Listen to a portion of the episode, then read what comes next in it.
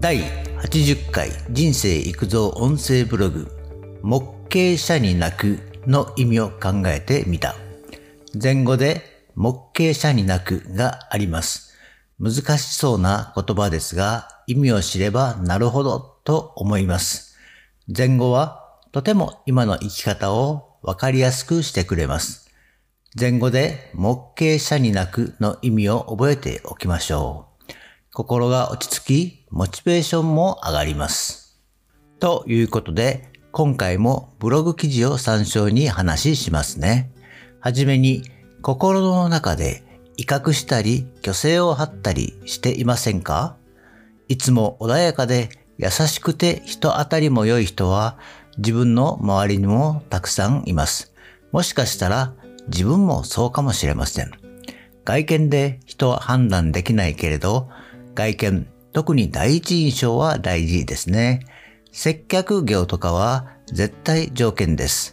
いかつくて、こわ表ではおそらくダメですね。女性も愛想がなく、笑顔もなければ失格です。ただ、営業スマイルと本心からの笑顔は違いますね。仕事も離れ、プライベートでも笑顔ですか？普段明るくて優しくて穏やかな人なのに、車の運転は荒っぽかったり、お客の立場になると店員に食ってかかったりする人がいます。また、嫁さんや子供、家族には横平であったりする人もいます。普段とは真逆の人は結構多いものです。逆だから、普段は怖い顔して愛想ないけど、プライベートではとても優しい人もいます。後者の方が良い意味でのギャップで女性にはモテるかもしれませんね。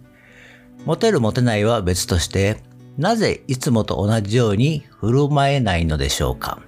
よく言われるのは、自分自身に自信がないから、弱いから威嚇したり、虚勢を張っているだけ。これはまんざら間違いではないですね。たくさんのことを学び、たくさん努力して、確固たるものを掴んだとき、それは自信になり、一流になります。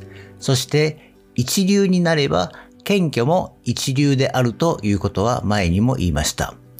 ボクシングだとか、格闘技も含め、スポーツや勝負の世界では、パフォーマンス、作戦として威嚇することはあります。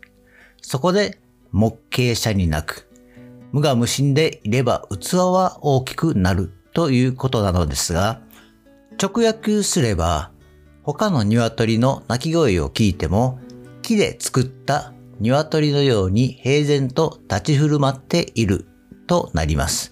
統計、戦う鶏ですね。を育てている時の様子である。これを人間に当てはめるだけである。大然自弱、無意自然でありなさい。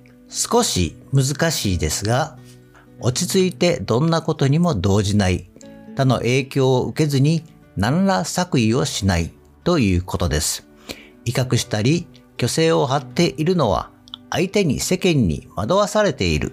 人から見て強そうに見られるようではまだまだである。そうとも言っています。無我無心でコツコツ人のためであったり、今目の前のことに精進している人は本物の優しさ、穏やかさ、そして強さがあります。他人から見て人格者だなぁとなります。内面が外見に自然に現れる時でもあります。オーラが出て輝いていると言いますが、まさにそれです。最後にまとめ、意識することから始めて、コツコツ潜在意識に落とし込むことも必要です。